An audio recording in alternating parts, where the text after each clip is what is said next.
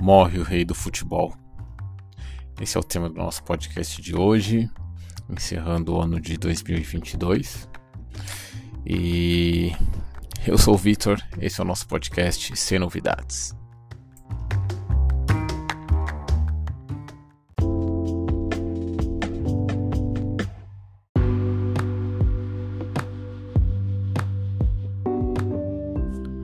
Bom, é isso, pessoal. Vamos falar hoje pouquinho do Pelé.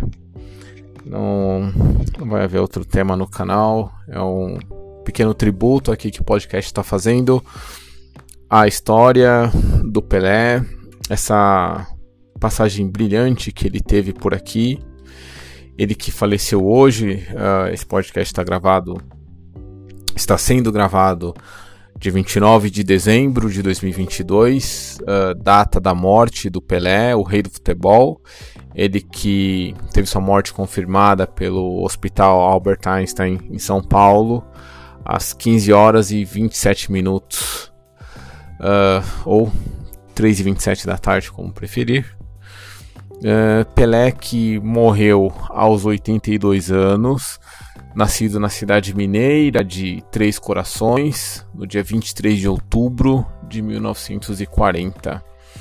É, passou boa parte da adolescência em Bauru, cidade do interior de São Paulo, e de lá saiu para a cidade de Santos, onde começou a jogar futebol pelo clube e o resto é história.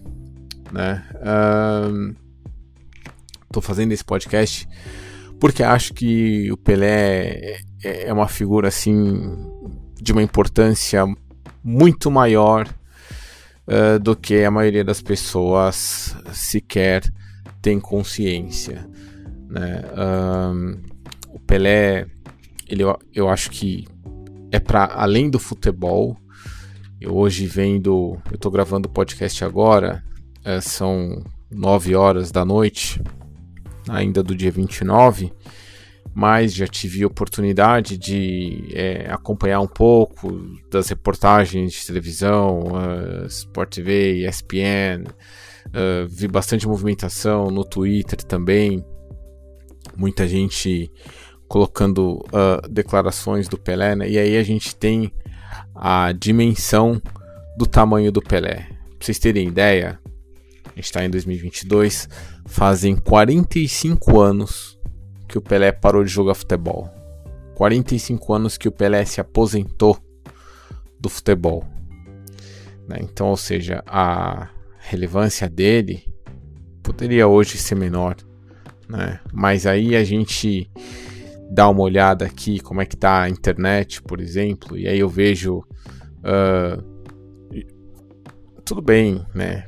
os periódicos esportivos, os canais veículos de esporte é, darem grande destaque à morte do Pelé é super compreensível, mas a gente vê, por exemplo, o Financial Times né, dando destaque para a morte do Pelé. Eu tô vendo o New York Times com o Pelé na capa, com várias reportagens sobre o Pelé. O Le Monde da França, a revista Forbes que é uma revista de finanças, muito importante, dando destaque à morte do Pelé. Então, assim, é mais do que o futebol no caso do Pelé. Essa frase de fato se aplica. Uh, eu acho que para entender um pouco do tamanho do Pelé como é que ele ganhou essa dimensão, todo esse, esse simbolismo aí que ele adquiriu ao longo desses anos, a gente precisa entender algumas coisas do contexto histórico de quando surge o Pelé, né? Então, voltando, vou ser muito breve nisso aqui, mas enfim, uh, final do século XIX, quem tem todo o prestígio no mundo é a ciência, né? Uh, positivismo em alta, filho do iluminismo, a igreja em decadência, materialismo em ascensão.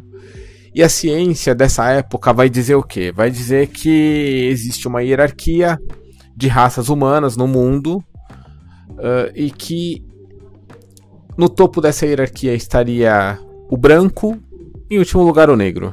Tá? Eu, eu falo sobre isso num vídeo no meu canal uh, no YouTube quando eu falo de racismo, acho que no vídeo do racismo eu tô falando sobre isso. Enfim. Uh, só que abaixo do negro tinha uma outra espécie, digamos assim, de ser humano. Que era o último dos últimos. Que era o mestiço. E qual era o problema dessa ciência, né? Uh, o Brasil era um país de mestiços. O Brasil era um país miscigenado. Né? Se tinha mistura de tudo. Uh, racial.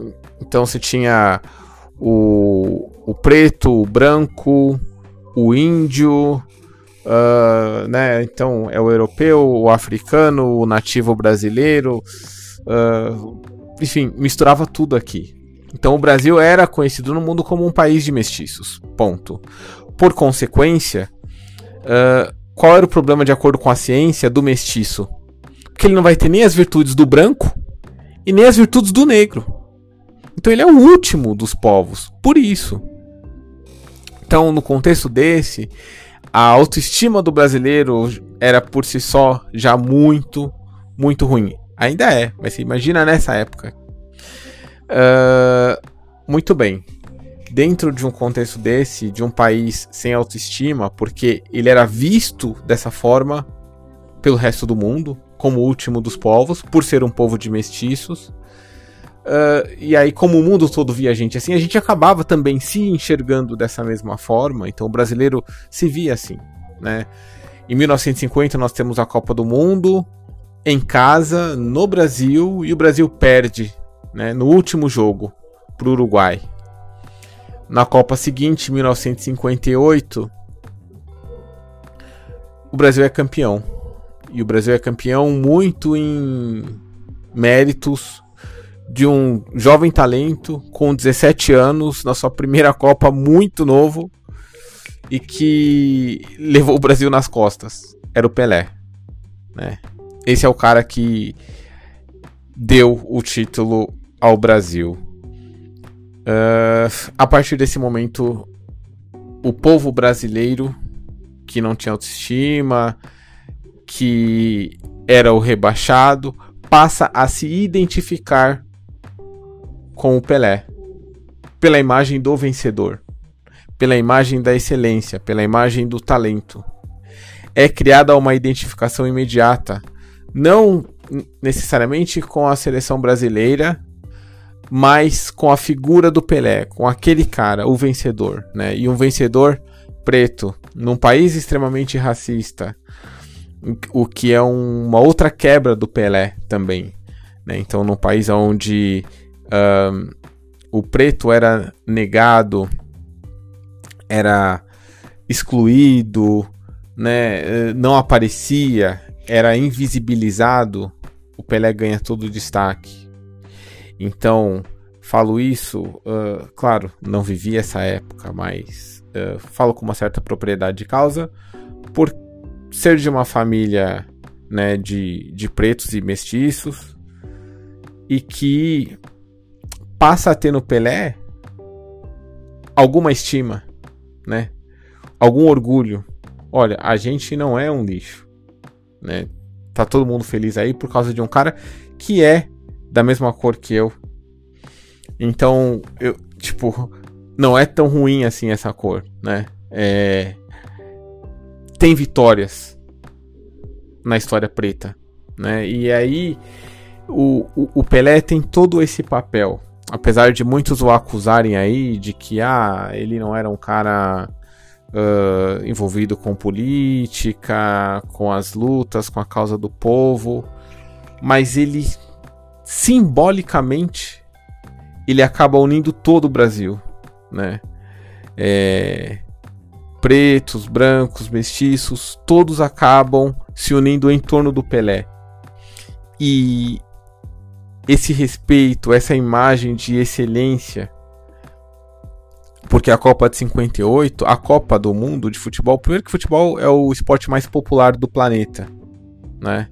A Copa do Mundo reúne todos os países. Então, tô dando essa dimensão para vocês terem ideia do que foi ganhar essa Copa de 58, que é um evento mundial. Claro, a gente não tem, não tinha a mídia que nós temos hoje, mas todos os países acompanhavam a Copa vários países participavam e o vencedor sai aquele que era considerado o mais atrasado, o, o mais burro, o mais lento, o pior, porque era o mestiço, e eles ganham. Né? Então isso muda o paradigma com o Pelé. E o Brasil passa a se identificar com Pelé. E mais do que isso, nos outros países, os outros países também passam a identificar o Brasil através do Pelé, em grande medida, né? O Pelé passa a ser o, o grande embaixador do Brasil, informal. Né? Mas muitos consideram isso, que ninguém fez tanto pela imagem do Brasil, ninguém divulgou tanto o Brasil quanto o Pelé. Né? É um cara conhecido mundialmente, um talento, uma excelência. A gente vê que o cara virou adjetivo, isso não é pouca coisa, né? A gente percebe o tamanho do Pelé quando você pega, por exemplo, o Michael Jordan, que é o maior do basquete, né? E o que, que a gente fala? Né? O Michael Jordan é o Pelé do basquete, né? O Federer é o Pelé do tênis, entendeu? Quando alguma pessoa é muito bom em alguma coisa, a gente adjetiva como o quê? É o Pelé do negócio. Então, ah, o fulano é o Pelé do mercado de ações. Ah, Ciclana é a Pelé da ciência, né? Ou seja, virou símbolo de excelência. Pe Pelé virou por si só um adjetivo. E era um cara muito mágico, né? É, eu fiz questão de vir gravar esse podcast aqui de última hora, acabei não preparando nem roteiro para essa gravação, mas porque era importante manifestar o respeito né, que eu tenho pelo Pelé, a admiração e que para mim, como eu sempre falo para todo mundo, o Pelé para mim é o maior, né? Ele não pode ser comparado. Ele é inalcançável. E por que, que ele é o maior? Eu não vi o Pelé jogar, obviamente, né? Uh, mas sempre gostei muito de programas de esporte. Então, quem me conhece há algum tempo sabe que eu gosto muito de programas esportivos, de debate e tal. É, me formei em jornalismo por isso, né? Por conta dos programas de esporte, adorava ver os, os jornalistas lá comentando. E e os jornalistas da geração passada, quando eventualmente iriam comentar alguma coisa que referenciava ao Pelé, a expressão dos caras mudava. Né, o, tinha um, um, brilho nos olhos. Eu lembro muito claramente de casos como, tipo, por exemplo, Alberto Helena, né, que viu Pelé jogar, é, Juca. Os caras, é, eles vão começar a falar do Pelé e os caras começavam a dar risada. Né? Então, é uma manifestação física de que devia ser uma coisa tão prazerosa, tão encantadora, né? E aí vem o riso. E era é, é uma coisa assim absurda o, o que esses caras falavam do Pelé. Porque muitos, a gente tem muitas imagens do Pelé fazendo aí, meu, coisas maravilhosas, encantadoras. Só que poucos jogos eram gravados, eram transmitidos com imagens, né? A maioria dos jogos do Pelé não tinham imagens. É só quem viveu, só quem viu. Então, se com os poucos registros a gente já vê o que esse cara fez, imagina quem viveu nessa época, quem ia aos jogos, né? Então, o Pelé é realmente encantador, é um cara que conseguiu parar uma guerra, né? E ele considera um dos grandes feitos da vida dele quando o Santos tinha um amistoso na Nigéria, que estava em guerra, e os países acordaram cessar fogo de um dia para assistir a, a partida do Pelé. Então o Pelé é esse cara que tem toda essa mística, né? E eu, como tô gravando agora à noite o podcast, tive tempo de assistir alguns programas e vi alguns depoimentos, né? Na internet, nos programas de televisão. E uma coisa que em programas diferentes, pessoas diferentes, uh, tinha uma coisa em comum que eles falavam, né? Do. Fala, olha, Pelé quando tá num lugar, muda o ar do lugar, muda a atmosfera, ela é transformada. Então você vê a presença de espírito que esse cara tinha, né? É, é realmente é um desses espíritos missionários, né? Vem com uma missão. E no caso aqui, a missão de, de alguma forma, selar um pouquinho da união no país. Né? É, converger um ponto em comum de identificação do brasileiro. E todo brasileiro que saía do Brasil, você falava Pelé, a pessoa sabia do que você estava falando. Uh, e sempre com muita alegria, com muita irreverência. O Pelé sempre foi isso, assim, né? E graças a Deus com muito sucesso. Um jogador extremamente bem sucedido, três Copas do Mundo. Não é pouca coisa. E, e a gente deu essa sorte de nascer na terra desse cara, né? Ter isso em comum, ter esse privilégio de ter nascido no país do Pelé.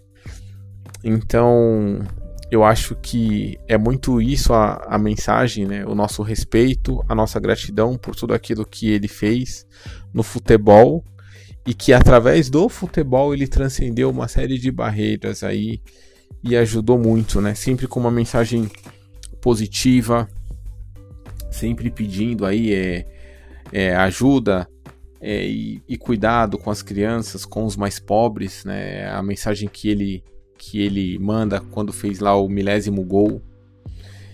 E pô, assim, é isso, é difícil falar porque é uma figura tão grande que me escapa, me escapa uma série de coisas, mas era, era isso que eu queria deixar para vocês. A imagem, o símbolo do que é o Pelé, o tamanho dele no mundo, o impacto que ele tem. 45 anos depois de ter parado de jogar bola, cara. É o assunto do dia, é a pauta quente, é o que tá na manchete de todas as principais publicações do mundo. Né? Não é do Brasil, é do mundo. A gente tem que lembrar que o apelido de rei do futebol, quem deu não foi o Brasil. Não foram os brasileiros que colocaram o título de rei do futebol no Pelé. Foram os franceses. Né? E mais tarde, quando vem o atleta do século, quem deu esse, esse título pro Brasil, pro Pelé, ó, é o meu ato falho, né?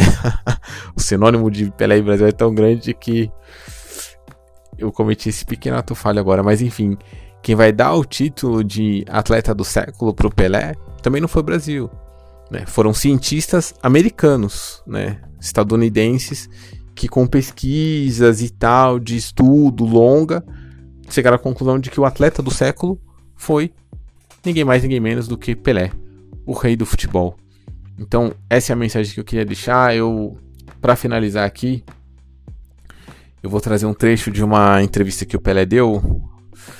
Uh, uma das últimas entrevistas que ele deu aí nos últimos anos, e que ele diz o seguinte: ele fala, olha, o Edson é uma entrevista que ele não deu nem como Pelé, né? Ele, foi uma entrevista do Edson Arantes Nascimento. Ele fala assim: olha, o Edson cometeu erros e acertos na vida, como todos nós, né? Como qualquer ser humano. E eu achei genial ele falar isso, porque ele completa com o seguinte: mas o Pelé não. e, e de fato, o Pelé foi muito perfeito. E é um cara que a gente tem que respeitar muito, reverenciar muito e agradecer muito por tudo que fez pelo Brasil, pelos brasileiros, nos dá orgulho, nos dá um motivo para sorrir numa época em que tudo era muito, muito mais difícil para todo mundo.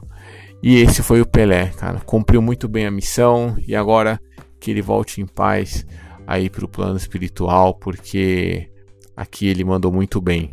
É isso, pessoal. 2022 encerrando. Estaremos de volta no ano que vem. Um grande abraço a todos vocês e um feliz 2023 pela frente.